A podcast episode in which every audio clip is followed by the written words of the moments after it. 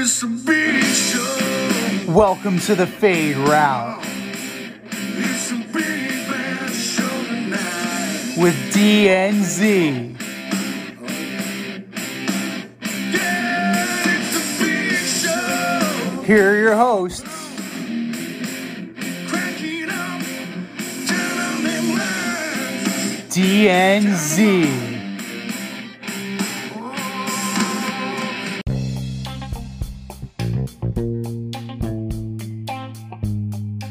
This week's episode of the Fade Route with D and Z. I am D. We've got a great show for you tonight. The Lightning look to even things up with their nemesis, the Colorado Avalanche. Uh, Kenny Atkinson turns down the Charlotte job, and Joe Rush Rush joins us on the in route.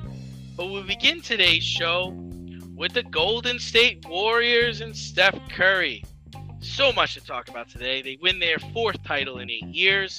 The Warriors finished off the Boston Celtics in six games in Boston. Steph Curry was named MVP and was very emotional after the final whistle blew. Now that Curry has won his fourth NBA title, which championship run was the most impressive to you, Z? Well, this one was a- an emotional one, and I can understand why Steph would get emotional. He's a couple years removed from injury. Clay is a couple year couple years removed from injury. Like you are less of a roster than you have been in a very long time. So this one may be sweet. But for me, I like to think that the first one is going to be the best, you know? A sweep of the Pelicans, you know, going 4 to beating the Grizz 4-2, beating the Rockets 4 to 1, and then knocking off the Cavs, right? Anytime you can knock off LeBron and the Cavs, you're in a good spot. So for me, the come, like the rise, is always more interesting because then at some point you go from the favorite, you go from the hero, you turn to the villain. And that's what I think was the Kevin Durant years, right? I like to think of it like that, like where you have where you have guys coming to want to play with you and you officially become an embarrassment of riches. So for me, because you're looking at the roster, right? It's Leandro Barbosa, Harrison Barnes, Andrew Bogut, Steph, Festus Ezeli, Draymond Green, Justin Howard, Andre Iguodala, David Lee, Shaun Livingston. Like these are like journeymen, workmen at that point. They're not superstars. So to have something even this year, you had Andrew Wiggins, right? You had a former number one pick. You had additional players that provided a little bit more to you. So for me, the first one is definitely going to be looked most fondly upon. Yeah, I mean, for me, I I think the first three were probably the most fun, right? Mm. Because I mean, the first one was such like a run and gun. It was a new thing. They were shooting threes. They weren't even playing in the second half of some games. They weren't even playing in the fourth quarter. Phil Jackson famously came on and said, you know, this is sustainable during a regular season, but this is not sustainable during a playoff. They went into the playoffs and they met up with the Cavs. But when they met up with that Cavs team, the Cavs team got hurt. Kyrie Irving was out. Kevin Love was out. It turned out it turned out to be the LeBron James and J.R. Smith show. Then they had two years with Kevin Durant. You had the, one of the best players in the league joining a team that already won a championship. So while those were fun, I mean, I'm not going to say they were easy, but there to me there wasn't a lot of pressure there. You know, they they, they were going to win those games, and they had to win those games. This one to me was the most impressive, and this one to Hmm. me was was like, you know, they they two years ago they were they were not even invited to the bubble. I think they had like 15 wins. And then last year they were a playing team. And then you have Clay was hurt for two years. Steph was hurt. Draymond was hurt. You know, it looked pretty bleak. Uh, so to me, this this was the most impressive. And that's fair. I mean, you definitely this one's impressive from kind of like that grizzled gunslinger. Like if we're gonna like take this to like a movie, right? They're like the aging gunslinger that needs to know that they can still do it, as opposed to, you know, a team like the Boston Celtics, young and gun, young guns, not particularly battle tested in the playoffs. You know, this is the farthest they've ever been, and you know what can you really expect? And it ended up being a scenario where the Boston Celtics ran out of gas because they couldn't find that extra gear that the Warriors knew they had in reserve because they've been there before. So I think that's something that, you know, speaks highly to not only the veteran leadership on this team, including Draymond Green. You know, he does provide something. He provides that intangible of leadership at this point, whether, you know, he whether he demonstrates it on the court or not. Um, Steve Kerr, Bob Myers, they, all the way across the board, right? This is a stable franchise. This is a a testament to staying together because superstars, especially superstars that come together like Curry and Clay, they may want they may say fuck it, I'd rather have my own team. Like I'd rather be the the head man. I'd rather be the lead dog. But there's an element of humility there. There's an, an element of trust there, right? We talked about trust the process with the uh, with the Sixers. This really was trusting the process, and that comes from the top down. That comes from the GM through Steve Kerr, through the best players, through to the role players, and this is something that you know they may not have. Steph and Clay may not have many years left, but it's something that they can still sustain. Yeah, I think the days of Clay getting his own team are over. I think that was something that prior to his injury, he, he had a chance to be a guy, I think. And Draymond Draymond's style of play is specific to what the Warriors do. Mhm. I, and you know, we talked about this in the past. I don't really for I don't think he's a Hall of Famer. He's definitely a talented basketball player, and he's a very very good defender, probably an elite defender.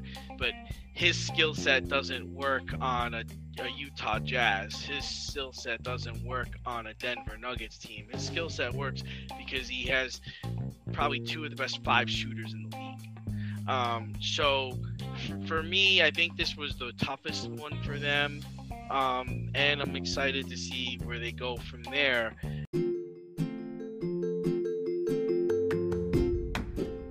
Can't help but smile when you see a balloon. The simplest occasion is a party. Westchester Pop Stars, located in New Rochelle, New York, offers balloon styling and decor for all life's events birthdays, anniversaries, weddings, showers, school and corporate events, store openings, or just because.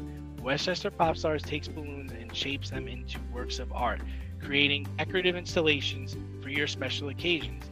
No event is too big or too small, and their custom personalization service is top notch. Westchester Pop Stars is a private studio, quickly expanding. In person consultation is by appointment only. Send an email to westchesterpopstars at gmail.com for more information or to schedule an appointment. No need to hire an event stylist. All you need is balloons. Currently servicing Westchester, Putnam, New York City, and Connecticut. To find Westchester Pop Stars, search for them on Instagram, Facebook, Um, last week we talked about Steph Curry becoming a top 10 guard of all time. But has he now entered the Mount Rushmore of San Francisco athletics? And to further say, to talk even more about that, like who's on the Rushmore, Mount Rushmore of Boston? I mean, that's title town. That's really tough. And then who would be on the Mount Rushmore of New York? I mean, That's that- even harder. That's even harder. And I only bring this up because I got into an argument with a guy regarding the Boston one a couple of days ago in a bar. He doesn't have Tom Brady on the Mount Rushmore. It's like, what? He's got Ted Williams. He, the, the guy I was talking to in the bar, he's got he's got Ted Williams, Bobby Orr, Larry Bird, and Bill Russell. And I was like, okay, listen, I get it. Ted Williams, all time great, you know, um, you can't write the record, you can't write the history book of Major League Baseball without Ted Ted Williams. Probably the one of the best hitters of all time. However, Mr. Williams never won a championship. So, Tom didn't win one, he didn't win two, he didn't win three. He won a lot more than that. So Tom gets there. Tom Brady gets on the Mount Rushmore for me for Boston, followed by Bobby Orr, Larry Bird, and Bill Russell. Mmm. And then for, Interesting. and then for me for San Francisco, I've got Joe Montana, Willie Mays, Jerry Rice, and now Steph Curry. And then for New York, I've got Lawrence Taylor, Mark Messier, Joe DiMaggio, and Babe Ruth. I mean, that's that's what I got. all solid choices. And, you know, it's very interesting. We'll start, we'll go from Start west to east. Yeah, we'll well, start, yeah, to east. you start with San Francisco because that's really, you know, uh, did, did does Steph Curry enter that Mount Rushmore of athletes in San Francisco? He's knocking on the door. I'll give you that okay. one. He's All right. knocking on the door. Now, are you, when you consider where did Bill Russell go to college? I guess he went to San Francisco. University of San Francisco Dons. right. So he started his run of excellence at the University of San Francisco. So if you are limiting, if you're limiting to just professional, like I'm going to take Bill Russell off because of you know collegiate amateur, the whole thing. But that leaves you with Joe Montana. Okay, I'm with you. Willie Mays, I'm with you. Barry Bonds. I'm surprised he didn't put Barry Bonds. Barry Bonds is tricky. He's very tricky. yeah, it's But his best his best years were in San Francisco. But we know why. He's a little controversial, just a little. Just a touch, a skosh, a tad. There are just some things we're not too sure about Mr. Bonds. He bloated, his head grew, like all sorts of things. there, But you, you know, there are it- some rumors. I don't know. There's some rumors out there. He may have been using a foreign substance. absolutely, you know, at least two that I know of. But you know, eh, if you look just at the numbers, like he's up there. But there was a small, there was a small re- report published, very tiny report. His name was in it.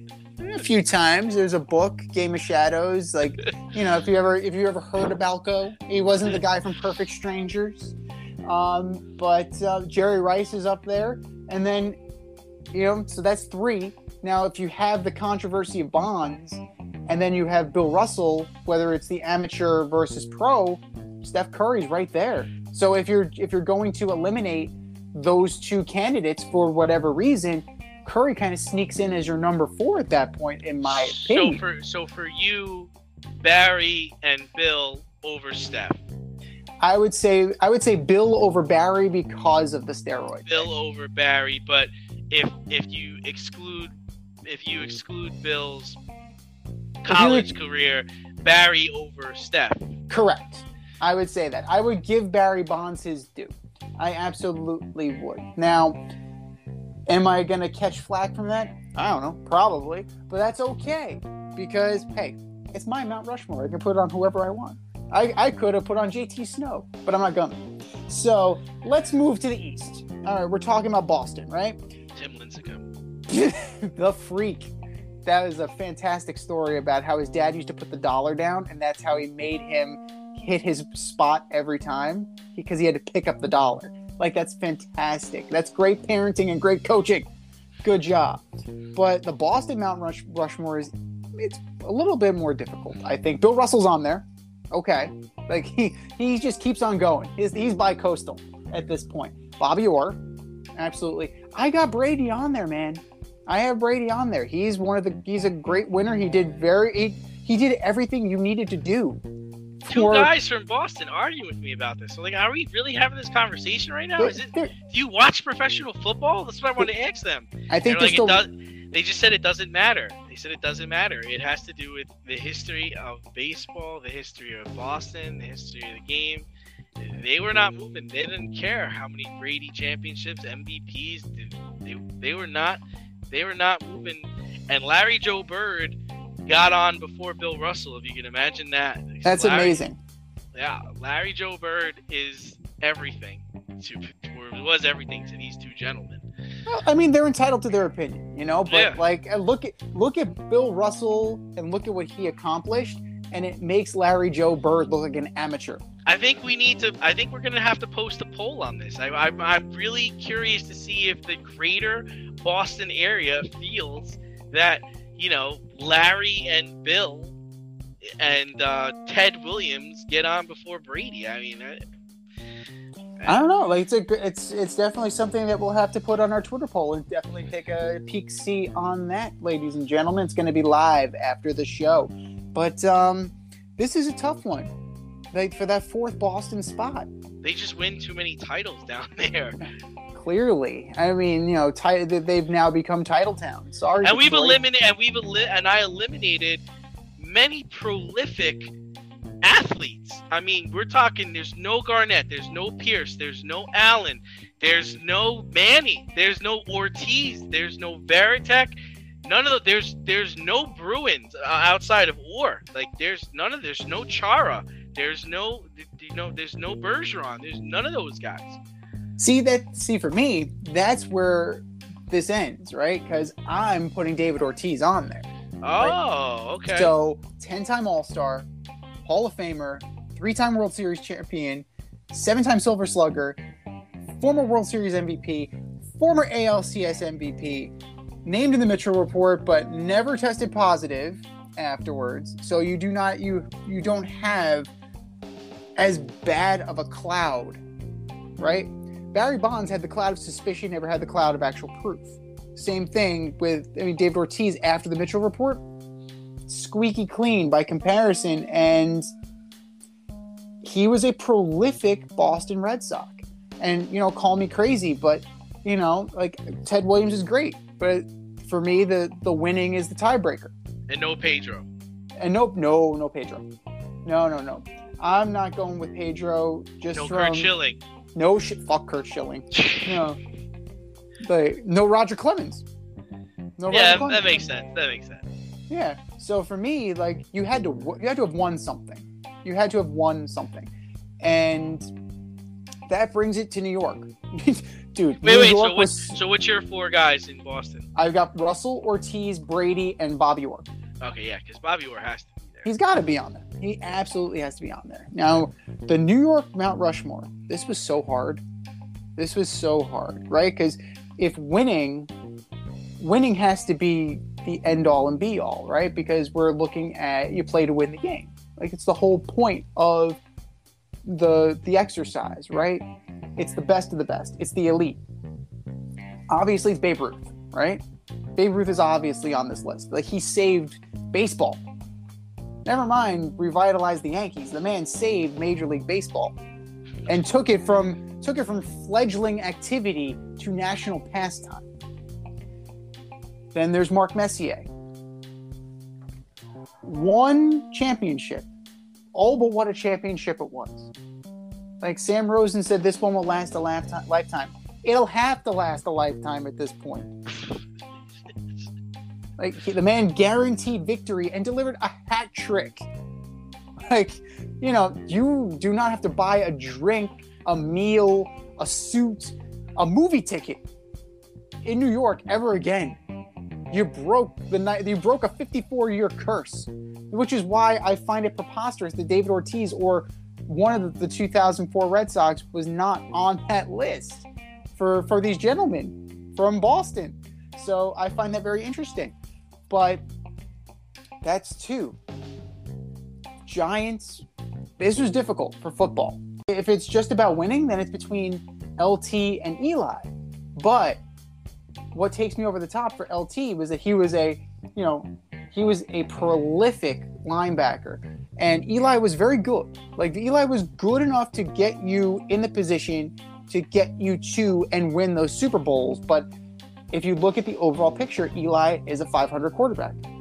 But he retired at 500. Like LT was feared. LT was a monster. He was a disruptor.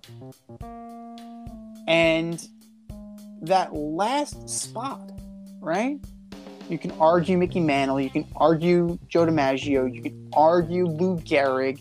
I mean, you could even argue Derek Jeter. I know that you're not the biggest, yeah, I know you're not the Jeter fan, but you know, there, there's room for maneuvering on that one.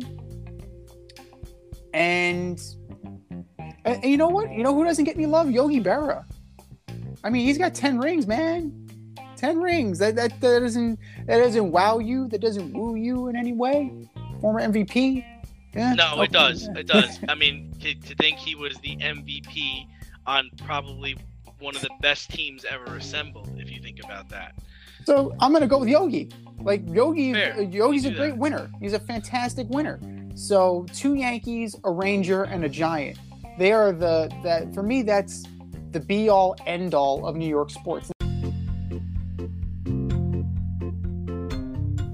We love youth sports. Not only do they get the kids out and active, but they promote teamwork, sportsmanship, friendship, and fair play. One of the Fade Route's favorite youth sport partners is Ossining AYSO Soccer. Their mission is to develop and deliver quality, player centered youth soccer programs that promote a fun, fair, family environment where everyone is welcome and everyone plays. If you have a child between ages 4 and 18, registration for fall 2022, spring 2023 season is open. To sign up, or to volunteer as a coach or referee, go to ayso201.org today. The more volunteers, the more children can enjoy the AYSO soccer experience. Go to ayso201.org today for more information or to sign up. ayso201.org. More soccer for more kids. You know, we were talking so much about Titletown in Boston. The Celtics and Jayson Tatum seemed to run out of gas in game six. They had no answer for Steph Curry, throwing Al Horford on Curry at times, hoping to slow him down. Where do the Celtics go from here? Earlier in the season, we said they should have blew it all up. But can they get back to the NBA Finals in a stacked Eastern Conference, or did they miss their chance? I mean, as long as as long as they're building around these two guys, right? Your Tatum and your Brown, they have a shot to get back. Now, it's what you do around them because they finished 20 games over 500 this year, right? After we criticized Stevens and Udoka for not knowing what the hell they were doing. Um, for the most part, you have a young group of guys, you know, they could certainly get back here. You you need help. You need a point guard. Like Marcus Smart is a good defensive player. I don't know if he's an everyday point guard. I don't know if he's a starting point guard. You need a rim protector. You need somebody down low. You need a Draymond Green. Okay, you need somebody who's going to get down and dirty. You're You need- trying you- to say they could use him?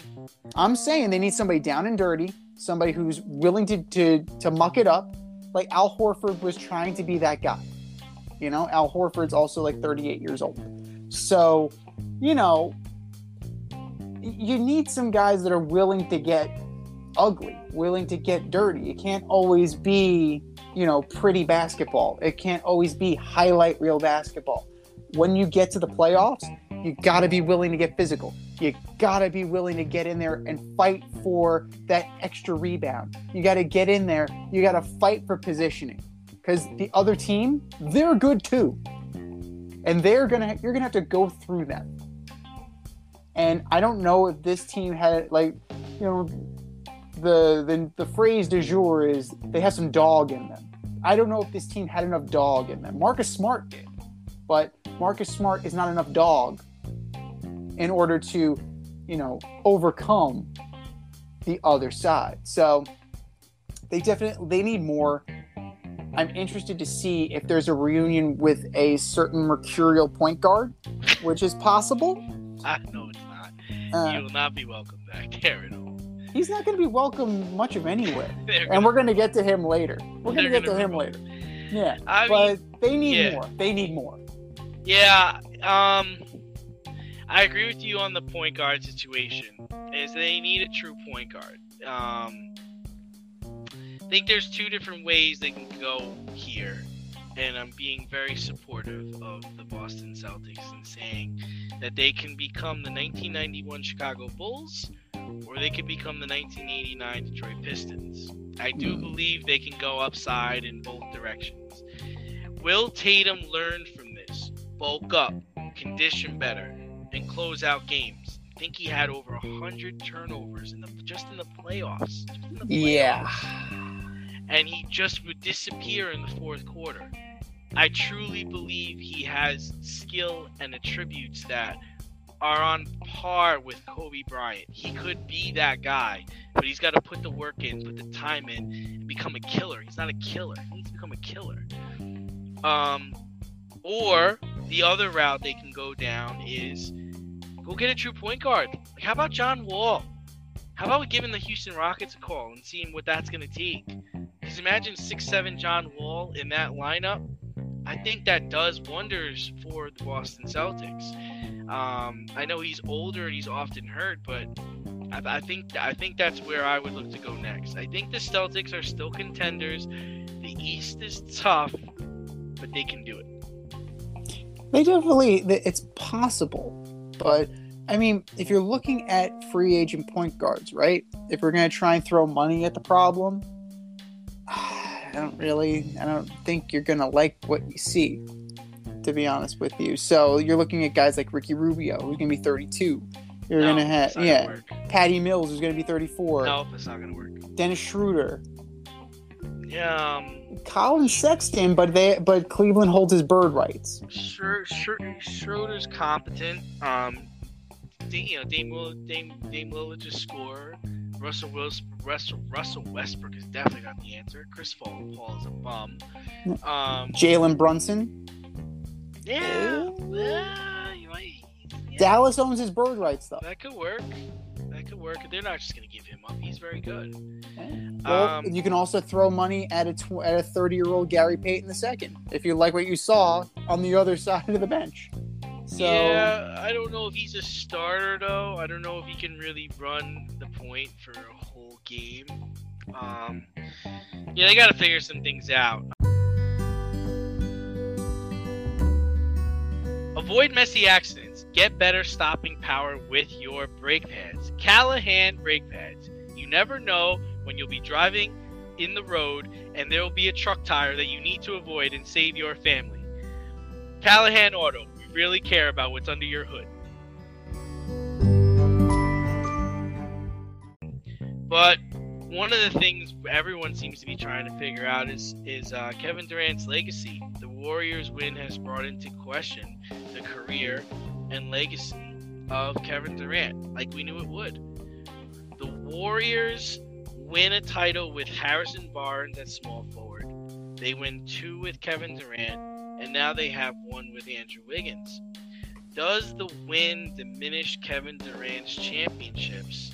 And what Kevin Durant, what does Kevin Durant need to do to move forward? well, it totally diminishes what Kevin Durant did there.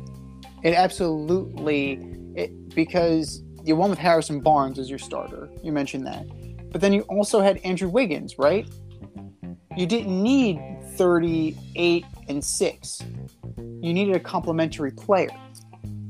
So that definitely kind of dims the shine on Kevin Durant a little bit. And that's not even taking into account what he did elsewhere, right? That that didn't take into account the monumental dumpster fire that Brooklyn has become.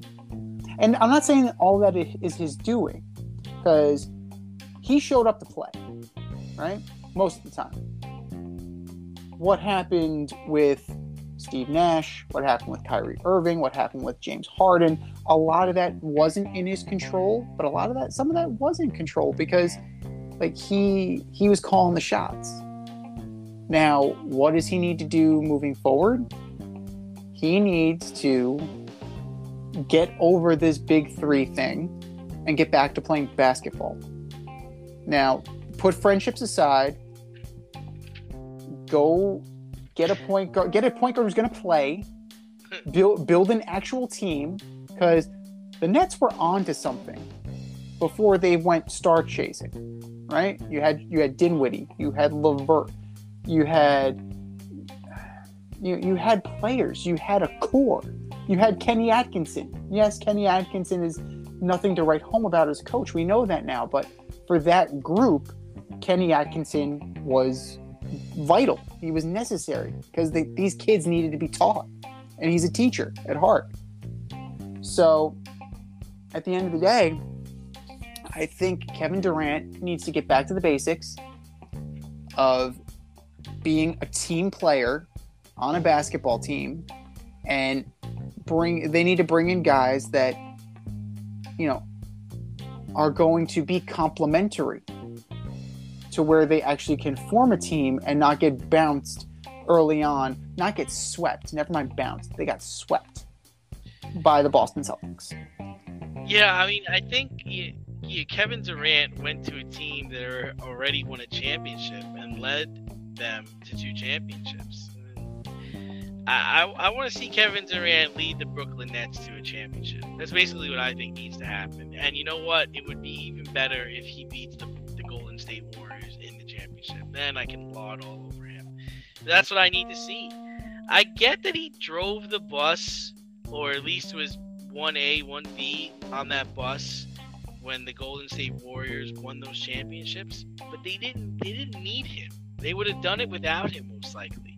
So, you know, like I say, I give a lot of credit to LeBron who left Bosh and Wade and went to Cleveland and won with Kyrie and Kevin Love. Then he went to LA and he was able to he was able to win with AD in the bubble. But if Kevin Durant goes to Cleveland with Kyrie and Kevin Love, do they beat the Warriors? I don't think so. And we saw LeBron beat Durant at Kevin Durant in his three in in uh, LeBron's first championship. He beat Harden, Westbrook, and Kevin Durant. So to me, I think Kevin Durant, yeah, Kevin Kevin Durant has this idea that he has, doesn't have to prove anything to anybody. He's 100% right. He doesn't. But for the most part, when I look at him, he joined a team that had won a championship, and then he helped them win two championships. And now, you know, moving on to Kevin Durant's partner in crime, Kyrie Irving, contract extensions have not gone as planned. Kyrie is starting to look into other suitors.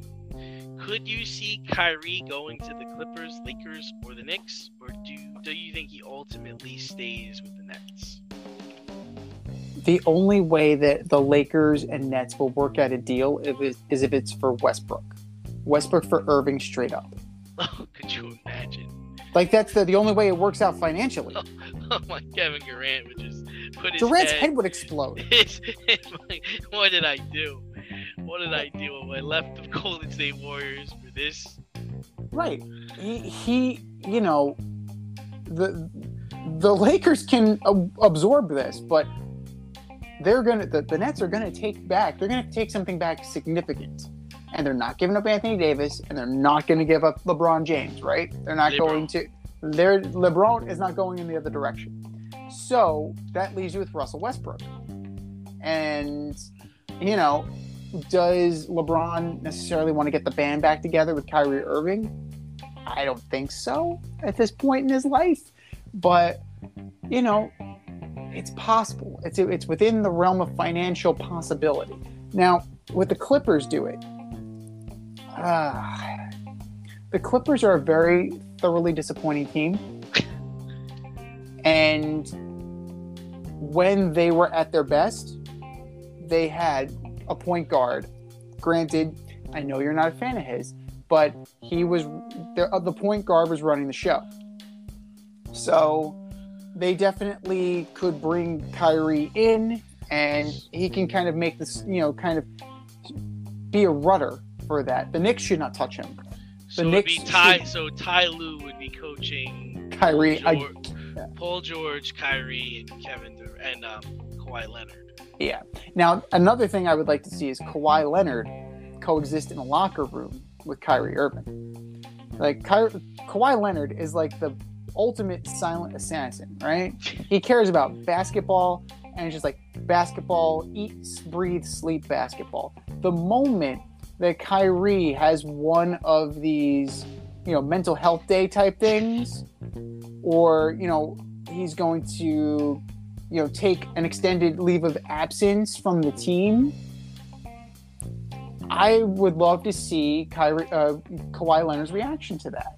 You know, because I, I don't know, like he's he's a singularly focused individual. We saw that in Toronto. We saw it in San Antonio. We're seeing it out in LA. I, I don't know how that would I don't know how that would work for Ky, uh, Kyrie and Kawhi, but the Knicks should not touch him. I know the Knicks have room. I know that it's you know no, just no, no, no. You're Ah. build you're building a, a young nucleus. You can do better Kyrie Irving. I think it's fine because I don't think he wants to go to the Knicks anyway. I don't think he wants to play there. I mean, they pretty much had their choice of going to the Knicks or the Nets. They chose the Nets. I just think you're gonna you get into a situation where, you know, if you, you know, if you wind up, if you wind up trading Kyrie, you're gonna have to trade Kevin Durant. He's not.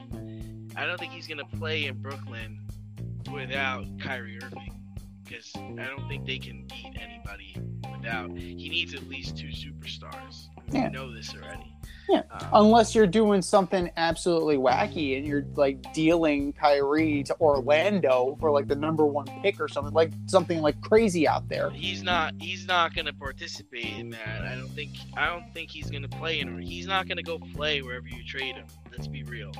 Not unless he decides where he goes. He'll just retire. Like that's who he is. Like so. I think. I think it's a sticky situation, and it'll be interesting to see how it, it plays out. But one of the things you're talking about is you're talking about possibly trading him to Orlando because Orlando has the number one pick for tomorrow night's NBA draft, and they're still mulling their options. No clear cut choice here. This will be the fourth time the Magic's are the Magic are selecting number one, and they have a great track history with taking Shaq, Penny Hardaway, and Dwight Howard over the last 30 years, who's all three players subsequently led them to the NBA Finals. Uh, so, how do you think the Magic are going to approach the number one pick tomorrow night? Who do they take, and will this guy bring them to the NBA Finals? I mean, if we're looking at the roster, right? You have both Wagners, you have Jalen Suggs, you have Terrence Ross, you have Robin Lopez, you have Markelle Fultz, a former number one pick in his own right, Yeah, yeah, yeah. Mo, Cole Anthony, Mo Bamba. Like, this is not. this is this is and Bobo Mo, Mo, Mo Bamba. Mo Bamba. Yep, Mo Bamba from Texas, seven feet two thirty one. Ah, that's not going to be good anytime soon. So I- don't know. I think you possibly you put some feelers out there, and this guy, whoever you take, whether it's Holmgren, Smith, or Banchero, I'm not going to go as far as say Jaden Ivy because that's going to be like when Anthony Bennett got picked number one, and Bill Simmons was like, "What the fuck." So he literally said "What the fuck" on he um, on, he mouthed it on on air, but um, yeah, any of those three, I, I don't see them as necessarily being impact players like immediately. Like this team needs way more than this guy to be an immediate contender. Now, maybe there's a team that's enamored with one of these guys and is willing to move up and you know you pull a little denver broncos on them you, you kind of ga- gauge their interest and kind of flutter around and flirt about with some of these guys and, and uh, see who blinks first as far as giving you the haul you want for this pick But if you're gonna keep them, if you're gonna keep the pick, I would say probably the safest bet is gonna be Banchero, in my opinion. Wow. I would say go. I would say go Banchero. But if you're going, if you want to shoot for the moon, go with Smith. Like I think, like Smith lost a little bit down the stretch when in, when it got to crunch time, probably because he was the best player on the team and he had to, he really had to shoulder a lot of that responsibility. But I think that the player that's going to be the best all-around player is, if they keep the pick, is going to be Paolo Banchero. Yeah, I think uh, I think Chet Holmgren gives them the best chance of keeping the tradition going. I think Jabari Smith has a chance to be the next Kevin Durant, but I'm not sure the Magic can, can develop him right. Where Chet Holmgren, he's got the height, he can shoot, he's got he's got some real talent, and he's he's young. He's still got to grow. He's still got to develop. So I can see him being a piece, but you're right. I mean, it's not close to a completed product. They're going to need at least two or three more players, especially in the Logan East. Absolutely. And, you know, who's to say they can't find a team that wants to unload a superstar, right? And that could be the catalyst because they're firmly Orlando is firmly in the in the rebuild, right? And they've, firm, they've firmly been in rebuild pretty much ever since Dwight Howard left.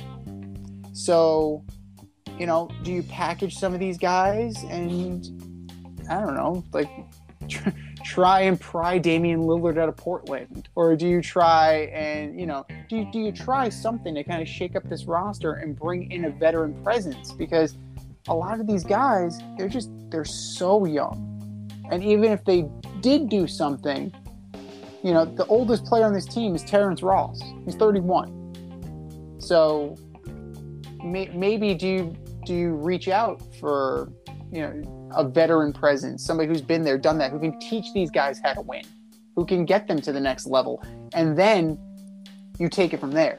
Like, I, I don't know. I mean, I, I can't get into the mindset of the Orlando Magic because it's been so dire for so long. And if you're willing to shake it up a little bit, you can accelerate the process a little bit. But I don't know if they could stomach that. But speaking of stomaching, Kenny Atkinson, he decided he couldn't really stomach being the head coach of the Charlotte Hornets. After winning the NBA title, Kenny Atkinson verbally agreed to be the head coach of the Charlotte Hornets, agreeing to a four year deal. But now, after winning the title, he's staying with Golden State. He's reneging on this verbal contract. Now, is this a big deal, a little deal, or a no deal? Ah, I think it's no deal. I mean, why would he want to stay with the Warriors? They just won the championship. Seems like a no-brainer to me. I mean, Charlotte's a job. It's a, it's not that attractive, especially if you think the Warriors are going to be back there and could possibly win it again. And guess what? The Charlotte job's going to be vacant in a year or two again anyway. So Kenny Atkinson will get another shot if he, you know, if he if he doesn't want to join up this time. What did I say to you in the production meeting regarding Kenny Atkinson and Steve Kerr? Pass the hot dog. Effectively, yes. I believe I said baton, but yes, hot dog. But uh, you know, who's to say there isn't a succession plan in place here? That you know, Steve Kerr may not want to do this forever, and Kenny Atkinson has coaching experience already. And who's to say that they won't, you know, keep it in his capable hands? Uh, because they already lost Mike Brown. He's going to be the head coach of the Sacramento Kings, and you know, sacrificial lamb. Right, basically, like, good job, congratulations to Mike Brown. But like, how long are you going to be there? Hopefully, hopefully you're there longer than it takes for the ink to dry on that contract. But you know, you're now the lead assistant if you weren't already. So that's a little bit more attractive to stay, and maybe he's privy to something that we don't know. But if you're looking for candidates for the Charlotte Hornet job, Mike D'Antoni apparently is the number one guy. And we said, you know, go ahead and hire D'Antoni, but who's going to coach defense? Like, because they're gonna, you know, they'll run, they'll run and gun. They will absolutely just run and him gun. Mike Mike Tony leave the D out. Pretty much. Like, we saw that with the Knicks. We saw that with the Rockets. We saw that with the Suns. Like defense is a polite suggestion. It's not required. So it, it really makes you wonder, like who is going to be that guy and who who wants to work for Michael Jordan at this point. Like I can't think of anybody off the top of my head. You know, let it be Mike D'Antoni. He's got enough cred. He's got enough. I mean, he has enough gravitas on his name that you know he could probably can get a year or two. Like, I mean, they never, they really never should have fired Steve Clifford. like, uh, if we really want to be honest here, Clifford had them on a winning trajectory, and they just they fired him. And they've been trying to, they've been chasing that ever since. They, they're chasing stability, which they had, but they shot themselves in the foot. Are you in need of air care maintenance or service? I have the company for you. Air Care Technicians. They service the Westchester and Northern Bronx area and can help you with all your heating and cooling, maintenance, and service needs. Just give them a call at 914 315 1547. Again, that's 914 315 1547. Or shoot them an email at aircaretechnicians at gmail.com. These guys are the real deal as they are veteran owned, licensed, and insured. Make sure to tell them that D&Z sent you. And speaking of shooting themselves in the foot, the Avalanche were in the catbird seat, up to none to Tampa Bay, again, as per usual. And Tampa Bay responded after the 7 0 beatdown. They have responded in kind, blowing the doors off in game three, beating the Avalanche 6 2. And now they're currently up 2 to 1 in the third period with 1848 left in the third period. They looked like they were in serious trouble. They were outscored 11 to 3. They looked slow. Colorado looked like they had the jump and they were poised to sweep. But are the Lightning still in trouble or are they about to tie this up and, and flex some muscle on the Avs? You know, I was watching game three, and the Avalanche were talking so much shit during the breaks. You would think that this series was over. It's like, dude, you guys are down 6 2, and you're in Tampa. Are you to the defending champions? Like, how dumb could you possibly be? So, no. I think the I think the Lightning tie this thing up. They might just go ahead and win four straight and wrap this up. Oh, they just tied the game. Uh, but they we'll see what happens. We definitely will see what happens, but that is proof that Colorado's not going down without a fight, which is great. But what I've really seen is that they've had a Colorado looked so much faster. They looked so much bigger. They look so much faster. They play a style of defense that's collapsing. It's like a, it's a trapezoidal defense where they play almost like a Syracuse zone, and they dare you to try and come inside and beat them. But the good thing about this matchup is that you have guys like Stamkos, you have Kucherov, you'll have guys like Alex Killorn. Like yes, Kucherov. Kucherov, Kucherov, who took a, a pretty nasty cross check in game three. It was a little bit of a dirty play, but you know, you have guys that you know are willing to get down and dirty. Like we talked about it with the Rangers series, right? They like they can muck it up, and Patrick Maroon is the perfect example of that. Guys who can work their way through a defense, get in front of the net to the point where the defenseman can't clear them out. That's exactly what happened to the Rangers. They got bodies in front of the net, and the Rangers just could not clear these guys out. So you had second, third chance opportunities, even to the point where Vezina Trophy winner Igor Shesterkin, congratulations, Igor, like he couldn't withstand this barrage that was happening. And we'll see what Kuemper or Francouz, we'll see what they're made of, because the Lightning are relent, relentless. We've seen this so many times. And every time you think that their talent level has diminished, they find a way and Jon Cooper finds a way to coach up what he has, and he makes it a formidable fight. Now, am I saying this series is firmly in in the Lightning's control? No, absolutely not, because these two teams are very evenly matched. You know, for your Stamkos and Kucherov, I'll show, I'll see you a Landeskog and MacKinnon. You know, you have What about Vasilevskiy? Vasilevskiy. Like Vasilevskiy, we've seen and they've exploited the way the Rangers couldn't. For some, his blind spot is high blocker. If they can get it high blocker, he has difficulty stopping that shot. So if they elevate the puck, they should be able to do that. Now Vasilevskiy, when he's on, is miles better than Darcy Kuemper. He's mile better than he's miles better than Pavel Francouz. But if they can exploit that weakness, Vasilevskiy becomes an ordinary goaltender. Now, what I find interesting is that Kadri is back. Now, Kadri is a he's a fucking irritant. That guy is like sandpaper. He's Sean Avery, right? He's a Sean Avery type, but way more talented than Sean Avery ever was.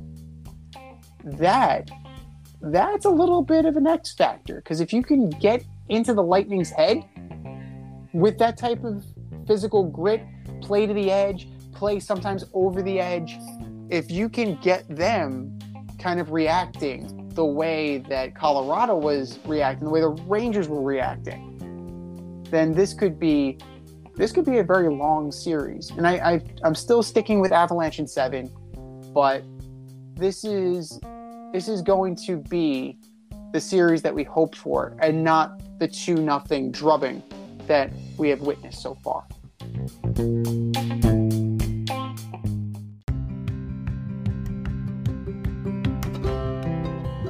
Do you love brownies? Of course you love brownies. But you know what's better than a brownie? A delicious, handcrafted, gourmet brownie delivered right to your doorstep. That's what our guys at Sweet Life Brownie Co. offer. Chef Tommy D and the crew offer a dozen delicious delights that you will crave, from the classic OB to Dutch apple to campfire s'mores and many more. Check out their website, sweetlifebrownieco.com, for their Friday brownie drops.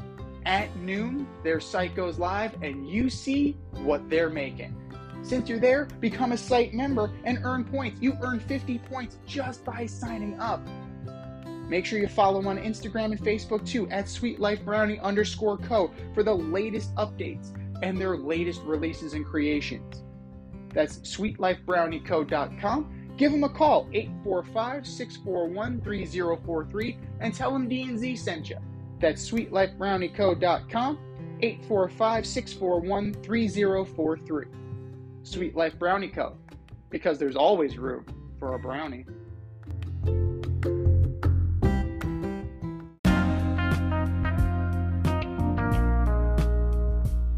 It's the in route where friends of the show get a special segment with us. Want to be part of the action? Want to be the newest member of the in crowd? You know what to do. Hit us up, faderoutemail at gmail.com, or slide in those DMs on Fade Route Podcast on IG, or hit that Twitter, Fade Route DNZ.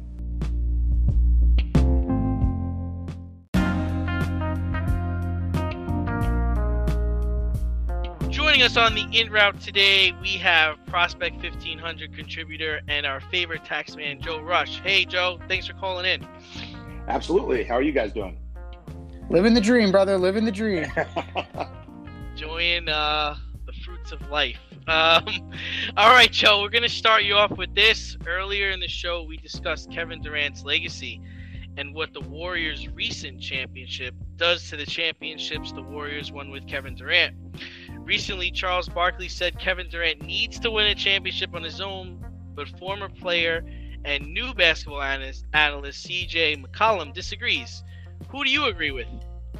well, let me preface it with this. I'm a huge fan of both Kevin Durant and CJ, and I don't particularly care for Charles Barkley. Mm. Katie, yeah, Katie was an original Sonic, so hear me out. He's continued to show his love for Seattle. And in the absence of the Sonics, I started watching Blazers games with CJ, uh, with watching CJ and Dame, and that combo was fascinating. CJ also makes some fantastic Pinot Noirs at his winery in Oregon, which I enjoy very much. But let me let me give you some stat lines from the 2017 NBA Finals though. 27 points, nine assists, eight rebounds per game. And now let me give you 2018, 27 and a half points per game, seven assists, six rebounds. Whose numbers are they? Kevin Durant's. No, they're Steph Curry's. Oh. Ah. KD won his finals MVP in both of those years, and his stats were slightly better, but Steph Curry had a case for MVP in each season, and he already won a title with the Warriors. Uh, until he wins a, a quote unquote with his team of his own, KD's not going to be thought of in the same manner as you compare with Michael Jordan, Larry Bird, Magic Johnson, LeBron James, Steph Curry. It's interesting. It's interesting. Those stats are interesting because everyone's been talking about like Brian Windhorst, CJ McCollum. They're like, you know, KD was driving the bus, but according to your stats, it sounds like he was sitting right next to, you know, Steph Curry, who could have been driving the bus as well. Yeah, he just ceded off a little bit to KD. KD had a few more points per game. I think he was around 30, 31 in each of those, and his assists and rebounds were maybe. I think they were similar in 17 and they were uh, a little bit better in 2018, but they weren't far apart at all. Yeah, I mean, my whole thing is that you know they they had already won a championship. He went to a team that won a championship and became arguably their best player, or at least one A and one B. So, you know, would they have won it without him? Probably, right? Uh, I I give more to um, a LeBron going to Cleveland than a Durant going to a team that already won a championship. Absolutely. Hell, Giannis and Kawhi, they did it by clearly being the best player on their team in Oh, the years yeah. they won.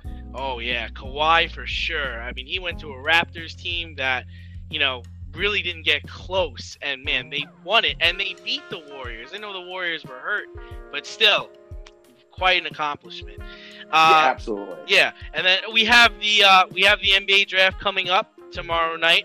The Magic hold the number one pick. The last three times they've had the number one pick, they've struck gold by taking franchise players that ultimately led the teams to the NBA Finals.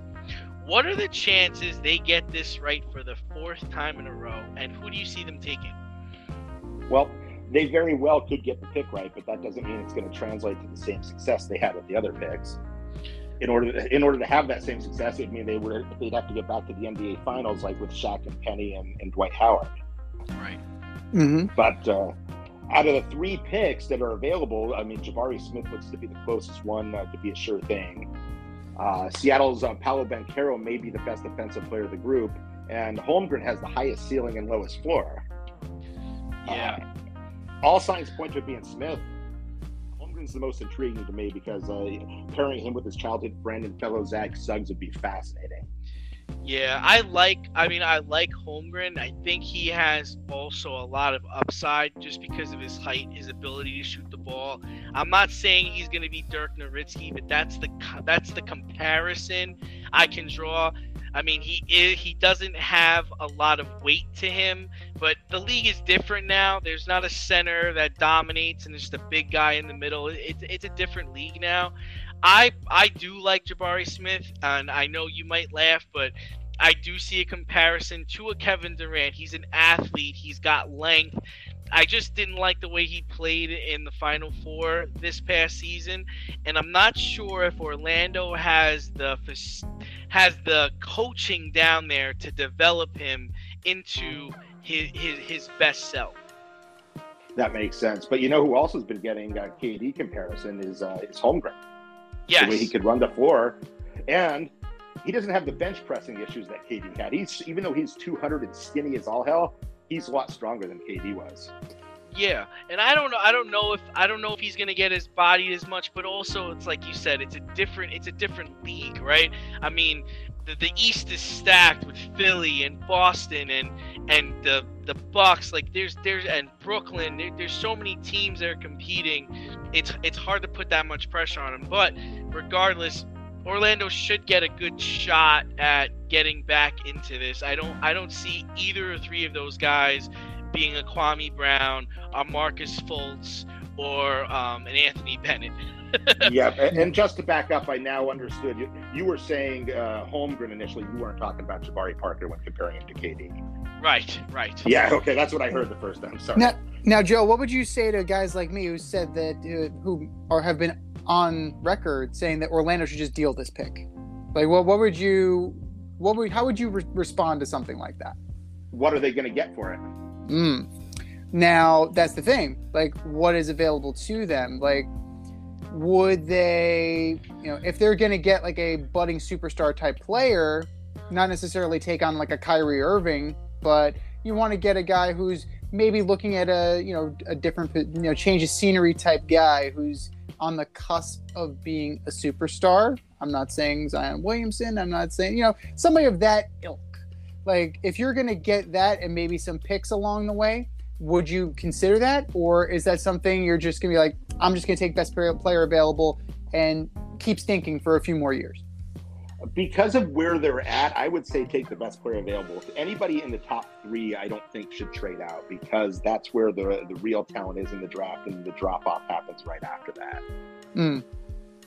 Moving over to baseball, uh, Jarred Kelenic started out the season on the Mariners' big league roster, but was sent down to AAA after striking out 34 times in 29 games. Recently, Seattle Mariners general manager and president of baseball operations Jerry Dipoto said he felt Jarred was trying too hard and just needed to start having fun playing the game. Do you think Jarred is trying too hard, or is something else going on with him? Well, first of all, a lot of people in Seattle would like to hear ex uh, president in baseball oper- ex-president of baseball operations Jerry Dipoto. Oh, really? Really? The They're whole- they're oh, the upset with him. radio is- oh, after this last uh, homestand going three and eight, they're, they're getting torched. Everybody wants heads to roll. They want uh, Dipoto gone. They want Servais gone. Everybody's off their rocker up here. Well, I mean, look at this trade alone, right? Dunn is already gone. You had you brought back Jay Bruce in that trade. You brought back Anthony Swarzak in that trade. I mean, Robinson. th- This trade was a disaster on multiple fronts. The only thing that it did for you guys is that it got Cano off your books. I'm surprised Edwin Diaz has turned it around. He's really started to really. He's really pitching like a stud. Now, D- Diaz is definitely blooming for sure, but I mean, Kelenic is only what 22, 21, 22. 22, and a lot of his problems are mental. I mean, he's Hmm. super hard on himself. His bad bad at bats have turned into bad days and then bad weeks. His approach his approach has been way off. His mechanics have been all over the place. Some of his swings and misses have been ugly. Um, he's kind of turned it around in Tacoma, and, and uh, he's hitting the ball a lot harder. His OPS is up to 855 down there, but he's still striking out way too much, like north of 30 percent. And this and this was a guy that didn't strike out a lot. I mean, coming into the league, he really wasn't a big strikeout guy, which is which is kind of odd that he's he's gotten into this kind of bad behavior, so to speak. Yeah, it, it's really miserable to watch. But again, he is just 22 years old, and I think there's plenty of time for him to turn it around now. Is it the organization? That's another question. I mean, if he's still struggling like this next year, then maybe you're you're going to look to move him, and uh, and like many players that Seattle trades away, he'll succeed elsewhere. Well, I mean, Seattle. I mean, it was a hedge. You know, you had a good thing going, and then you bring in guys like Suarez. You bring in guys like Winker, and you know, a lot of the moves that Jerry Dipoto made, as usual, they make you scratch your head. You know, like I wouldn't necessarily have thought that Suarez and Winker drastically improved your team over the team that just barely, barely missed the playoffs. But transitioning, you- yeah. You, it. had to get some some offense though, and the, the Winker just deal on, initially looked really great. I mean, he hit like 330 last year. He was an All Star. If, if he would produce half, not half, but if, you know, take 30 points off his average from last year, and that's still a huge boon. Yeah, but you also have to take into account you look at Great American Ballpark versus Safeco Field. You know, definitely that's going to play a little bit into it. And there's, you know, you never can truly, you know, you can't, you can never truly, totally, hundred percent say this is bound to work. Like this was supposed to be the Robinson Cano thing. You know, Robinson Cano was supposed to have like a bounce back type deal with the Mets, and now he's what? Uh, he's in El Paso, I believe, in AAA Oh, with San Diego. even there? I don't know. I don't know, but I think you and I, Joe, you and I can can mutually bond over the fact that Robinson Cano is the bane of our existences. So we there there's that. So there's There always is that. that, and if and if Edwin Diaz, Diaz is closing out games in the playoffs this year, you're going to be the one that love the trade. There, well, you know that that's the thing. Like that, that's the funny thing about trades: the prospect versus reality. You never know. Like they're lottery tickets. But speaking of lottery tickets, the Yankees seem to, you know, have a lottery ticket right now. They're pacing better than the 27 Yankees, and you wouldn't necessarily know that from this collection of players. That's for sure. They sustain long winning streaks. They have recurrently they have the MVP favorite in Aaron Judge. So, is there an American League team out there that can beat this Yankee team in a five or seven game series? First off, you know who currently holds the most wins in a season in Major League Baseball? Who would that be? Mariners. The, the 2001 Seattle Mariners with 116 wins. Uh, That team was stacked, man. I went to see them play against the Mets that year, and man, uh, Bret Boone, John Olerud, Mhm. damn. Edgar, Mike Cameron, Freddie Garcia. Mike Cameron. Oh, I love that guy. and look what it got them. Well, the Yankees are currently on pace to break that record by three games right now. So, obviously, winning that many games in the regular season doesn't guarantee playoff success. No, totally. So, uh, as far as an American, can anybody clip them before they get to the World Series? What do you think? I think there's two teams in their division that would have a shot at them with the uh, the Blue Jays and the Red Sox. Um, I, the Yankees would still be pretty heavily favored in that. Uh, but clearly, the team that would have the best shot of knocking them off is the uh, the Astros, defending AL champs. Mm. I mean, they've beaten them before. Mhm. They still have a very strong offense, strong rotation with Verlander, Framber Valdez, Luis Garcia, Jose Urquidy. And uh, they play this weekend, so we'll get to see a potential ALCS preview.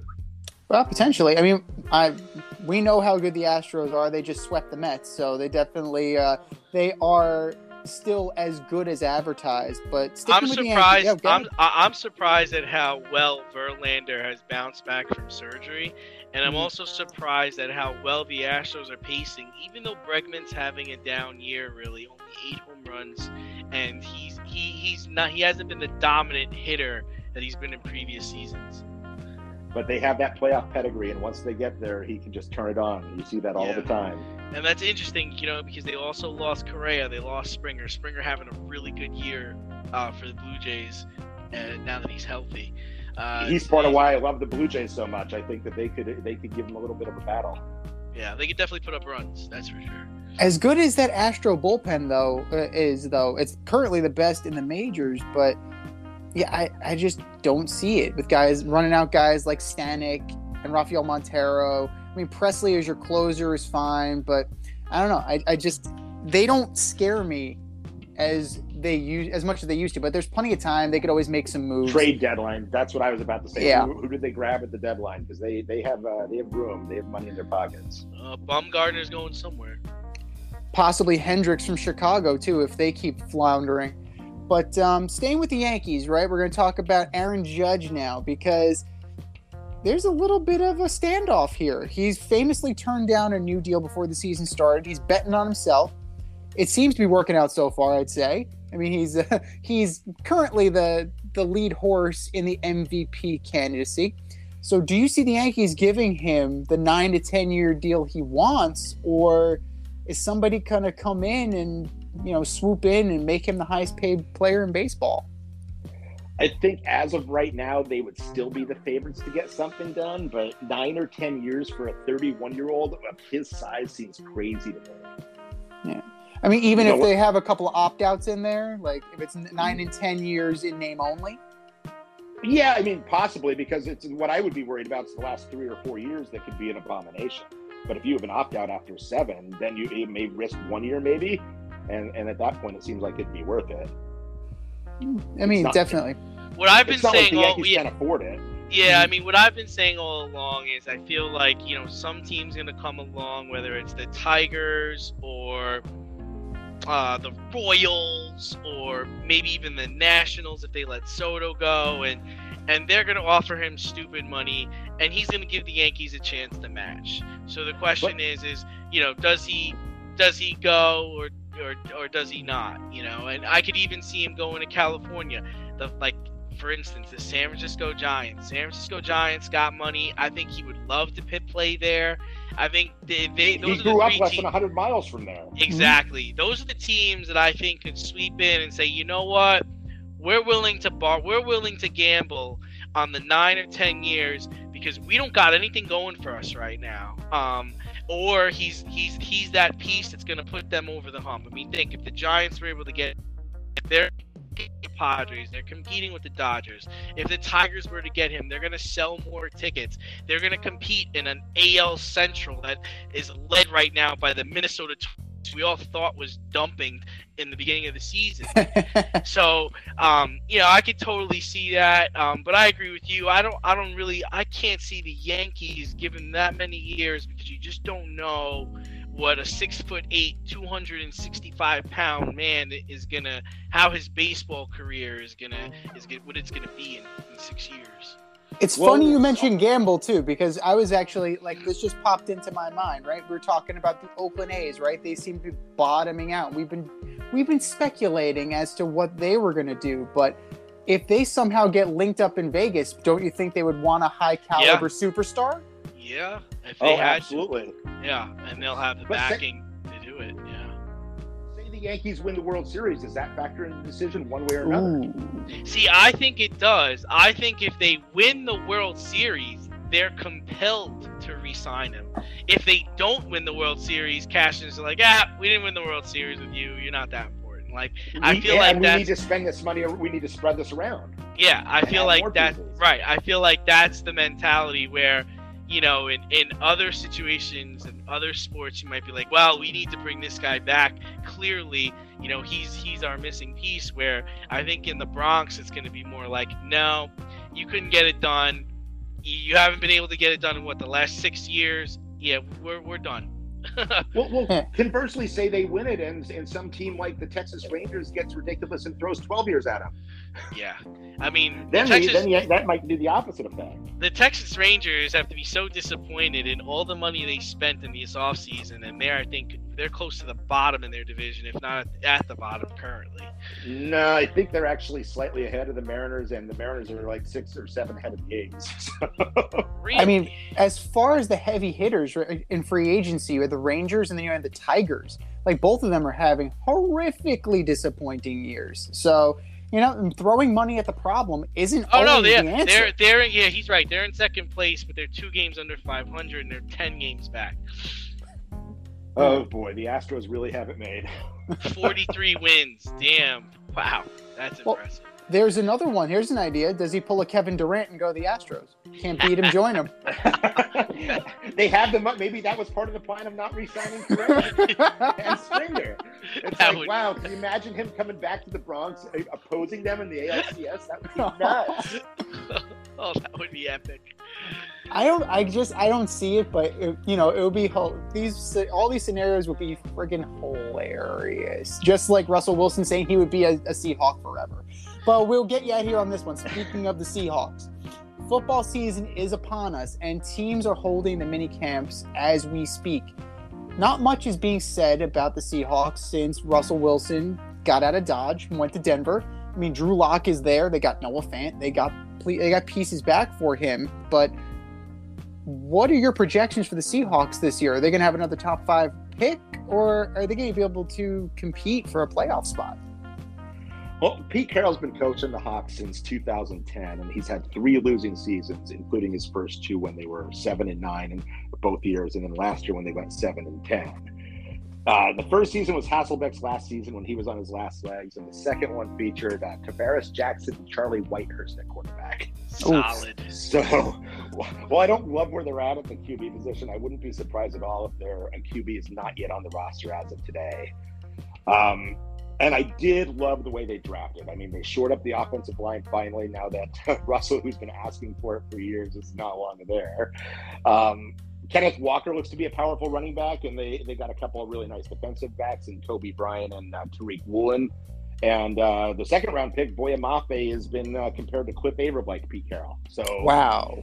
yeah, I, I, I expect the team to be competitive, um, always compete, as Pete says. Uh, I think as far as uh, the end result, the more likely scenario has in the seven to nine win range. It- you know, in that competing range, as uh, is Pete's mantra, and not reaching the playoffs or having a top five pick. They, they seem like they're really uh, pledged for the middle this year, and uh, hopefully be able to get their quarterback of the future in uh, next year's draft, which is kind of stacked. So is this uh, is if they do not succeed, is this Schneider and Carroll's final go around? Oh, if they, I, I think that they have a commitment for at least a couple years to try uh, try and do what they did uh, ten years ago.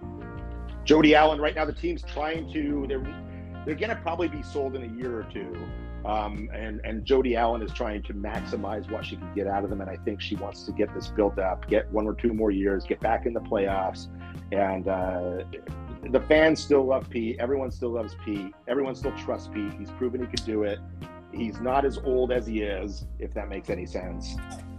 And uh, I don't think that they're going anywhere anytime soon unless something completely disastrous happens. Very cool, very cool. Well, Joe Rush, thank you for coming on again, being a part of the in crowd, brother. Thank you for joining us on the in route. And if you want to join us on the in route, hit us up, faderoutemail at gmail.com, or slide in our DMs on IG at Fade Route Podcast or at Fade Route DNZ on Twitter and let us know why you should be on the in route. Joe Rush, thank you so much, brother. And it's a pleasure, Yeah. and we'll definitely have you again soon. Awesome. Thanks for having me on.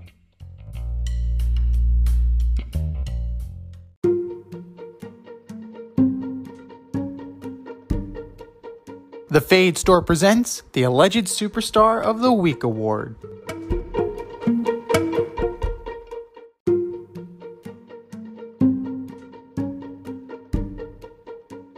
All right, boys and girls, you know what time it is. It is time for the Alleged Superstar of the Week. We put up a poll on our Twitter account at FadeRouteDNZ, and you vote, and you vote, and you vote, and you vote. The winner gets announced on this here show. And do you know who took home the ass last week? I don't. One Mr. Jack Del Rio. Oh yeah. Well deserved. Well, well, well deserved. But that was last week. This is this week. Who you got, D? Who are your nominees for a Alleged Superstar of the Week? First up, I've got the Los Angeles Angels of Anaheim. Shohei Ohtani had two home runs along with eight RBIs, and you guys still managed to lose the game.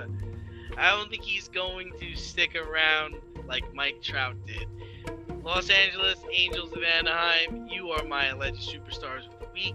Next, the Colorado Avalanche talking shit to the Tampa Bay Lightning while you're down 6 2 in their building. Keep your mouth shut and keep skating. Do you see what they did to the New York Rangers last round? Don't talk any shit to this team until you're hosting the Stanley, hoisting the Stanley Cup. Colorado Avalanche, you are my alleged superstars of the week. And last, and certainly least, Daniel Snyder launched a shadow investigation with the NFL to bury evidence of a toxic work environment. Come on, dude, you're supposed to be an owner. Daniel Snyder, you are my alleged superstar of the week. What do you got, Z? I'm going to piggyback off of the Daniel Snyder thing with Roger Goodell. Roger Goodell going on saying he does not have the unilateral authority to get rid of Dan Snyder when he went before Congress in this special investigation. Roger Goodell, you do not have the authority to unilaterally get rid of one Mr. Snyder, but you do possess the authority to call for a vote. Now, it requires 24 out of 32 owners voting in the affirmative. We don't know. We don't maybe owners have had enough of his shit. Right? Dan Snyder is the Marge Schott of the NFL at this point. It's just bullshit after bullshit after bullshit after bullshit, and you have something you can do about it. Adam Silver, as much as we clown Adam Silver, Adam Silver was presented with the Donald Sterling thing, and he acted. Rod, Roger Goodell, you are a clown. You have the ability to do something. You're just not doing it. Roger Goodell, you are my alleged superstar of the week. Jose Siri, who? Outfielder for the Houston Astros. pimping your home run up by six to the point where not only were the Mets upset, but the Astros, your own teammates, were upset with you. Dusty Baker, after the game, was upset with you. And you voice your displeasure with not being backed up by sending out an offensive tweet with a lot of foul language that was later deleted. Kid, that's not big league behavior. Don't pimp your home run when you're down, when you're up by six, and act like you've been there before. It wasn't your first major league homer. It did, it wasn't a walk off. This wasn't the World Series. It may be a World Series preview, but it's not the World Series. So act like you've been there before because you've been there before. Jose Siri, you are my alleged superstar of the week. And last but not least, the Florida Panthers. Florida Panthers. Why the Florida Panthers? Because they hired they hired Coach Paul Maurice. Nothing wrong with Paul Maurice. Paul Maurice is a fine coach. Carolina, Hartford, Winnipeg. The problem was Andrew Brunette, the interim coach, led the Panthers to what I like to call the best record in the NHL. Yes, they got bounced in the yes, they got bounced by the Tampa Bay Lightning. Who doesn't get bounced by the Tampa Bay Lightning these days? So Andrew Brunette deserved better than this. I believe he deserved this job. And you go and give it to Paul Maurice. Why? Because he has more air quote experience. This team bought into the interim head coach. And dare I say, they were successful. Florida Panthers, you are my alleged superstar of the week. I think we said our piece. So the Twitter poll goes up, ladies and gentlemen. Make sure you vote and for our nominees.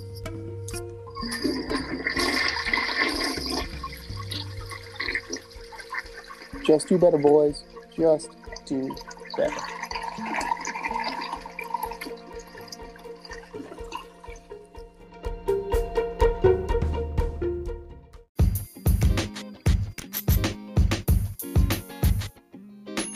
Your favorite podcast has its own merch line now. Go to the Fade store with DNZ.com today for all your Fade Route merch needs. I'm talking tank tops, t shirts, sweatshirts, like yoga pants, we got those too. Like some cool accessories, we got those too. And we're not done yet. We have so much more planned for you, but check out what we have today at the Fade store with DNZ.com. That's the Fade store with DNZ.com.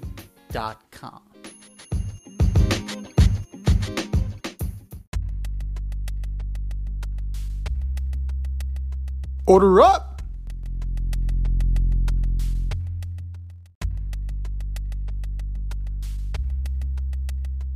All right, boys and girls, it's time for us to order up. Order up, order up. This week, in honor of the NBA draft, we are ordering up the top five worst number one NBA draft picks from five to one. Who you got, Dave? All right, first up, I got Greg Oden, 2007. Just a shame that his body betrayed him. Missed four seasons due to surgery, only played three seasons. He averaged eight points in 105 games. And by the way, he was taken over Kevin Durant. Uh, number four, the Candyman, Michael Olowokandi, 1998. The Candyman averaged 8.3 points and 6.8 rebounds in his first season. He was selected over Dirk Nowitzki, Vince Carter, and Paul Pierce. Number three, Kwame Brown, 2001. I felt bad for this guy because Jordan dogged him as soon as he got to the Washington Wizards. He averaged 6.8 points and 5.6 rebounds per game in his first season. This guy was looked at as a wonder coming straight out of high school. His ability to block the ball and just dominate inside. He was selected ahead of All Stars Pau Gasol, Joe Johnson, Jason Richardson, and Gilbert Arenas.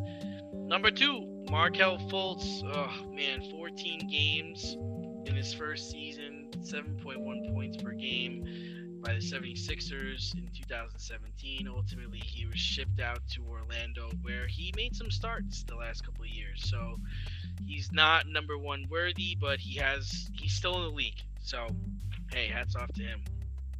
Number one, Anthony Bennett, 2013. I saw this guy airball a free throw, and I knew it was over. In 52 games with the Cleveland Brown, uh, the Cleveland Cavaliers, he averaged 4.2 points. Z, what you got, man? I mean, he might want to try out for the Cleveland Browns. Like, I mean, he's got some air under the ball. You know, Baker may need a backup if Deshaun Watson, you know, I'm just saying they did settle 20 of the 24 lawsuits, but, you know, uh, it is what it is. But for me, like, I'm also, like you, I'm also looking at the players that were passed on. And some of these definitely, like, they make for a very interesting, very interesting scenario. Andrew Bogut, solid, right? Solid. Number five for me, Andrew Bogut. When you look at, I know you don't like him. I know. Chris Paul. Chris Paul went number four to New Orleans that year. Deron Williams, solid player, went number three to Utah that year. You had, you know, you had better players go later in this particular scenario, just within the top five alone. And Bogut didn't have a good enough career to justify going number one. Number four, Candyman, same spot, Michael. The Candy Man. The Candyman. The Candyman could not. You had Mike Bibby, Antawn Jamison, Vince Carter, Jason Williams, Dirk, Paul Pierce. Even like if you look at a guy like Tractor Traylor, right? Tractor Traylor was in this draft. He was pretty solid. And, you know, just the Candyman did not do anything that resembled good. You know, if even if you want to, you know, you just could not justify being the number one pick. And you know, you're telling me the Clippers wouldn't want that one back? Um, I think they would. Number three, Kwame Brown. Like you know, you feel bad for the guy, but eh, just didn't do anything. Like he was just a meh player. But if you look at that draft, you have Joe Johnson, Tyson Chandler, Pau Gasol. You had some guys that ended up having better careers Won championships. won championships. And, you know, what did Kwame, Kwame Brown was the joke of the league until this man came in, Anthony Bennett in 2013. Right? Let's look at let, us look at this one. Oladipo number 2. Could you imagine Victor Oladipo on that team? Pretty solid. Then you're looking at you know, CJ McCollum went number 10. Michael Carter Williams went 11. Michael Carter Williams, I believe, uh, won little thing I like to call Rookie of the Year. And let's not forget, at 15, to the Milwaukee Bucks, one guy, a fella, really, by the name of Giannis Antetokounmpo. So, of course, in the redraft, Giannis goes number one to Cleveland, but Anthony Bennett gets to live in infamy. And for me, number one, Joe Smith, 1995. Ah, yeah, McDyess number two, Stackhouse number three, Rasheed Wallace number four, Kevin Garnett number five, David Stoudamire number seven. Crazy good top 10. Then you look at stalwart NBA players, right? Kurt Thomas at 10, Gary Trent at 11, Corliss Williamson at 13, Brent Barry at 15, Bob Sura. You remember Bob Sura? 17, Theo Ratliff, you know, Michael Finley. Michael Finley went in that draft. Like it, go all the way down. Greg Ostertag. Like this this draft was loaded, and Golden State decided to go with Joe Smith instead. So you know Joe Smith had a solid career, but compared to the guys that went behind him, like in the redraft, Kevin Garnett's going number one. If you if you know that he's playing 21 years in the NBA because he's straight out of high school, you're damn right Kevin Garnett's going number one. But for that reason, Joe Smith, who I think ended up being on the Timberwolves with Kevin Garnett at some point, Joe Smith for me is the number one on my list. This has been the Fade Route with D and Z. Thanks for tuning in tonight. Catch our podcast on Wednesday nights on the Anchor, Spotify, iHeartRadio, or wherever you listen to your podcast. Until next time, stay faded, everyone. Time for us to run the go wrap up. We'll talk to you next week.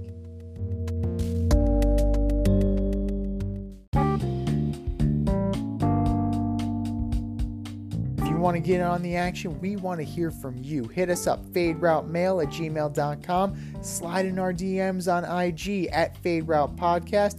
Drop us a DM on Twitter at Fade Route DNZ. Comment on our YouTube channel, The Fade Route with DNZ. Questions, comments, picks, segment suggestions, you name it, we want to hear from you.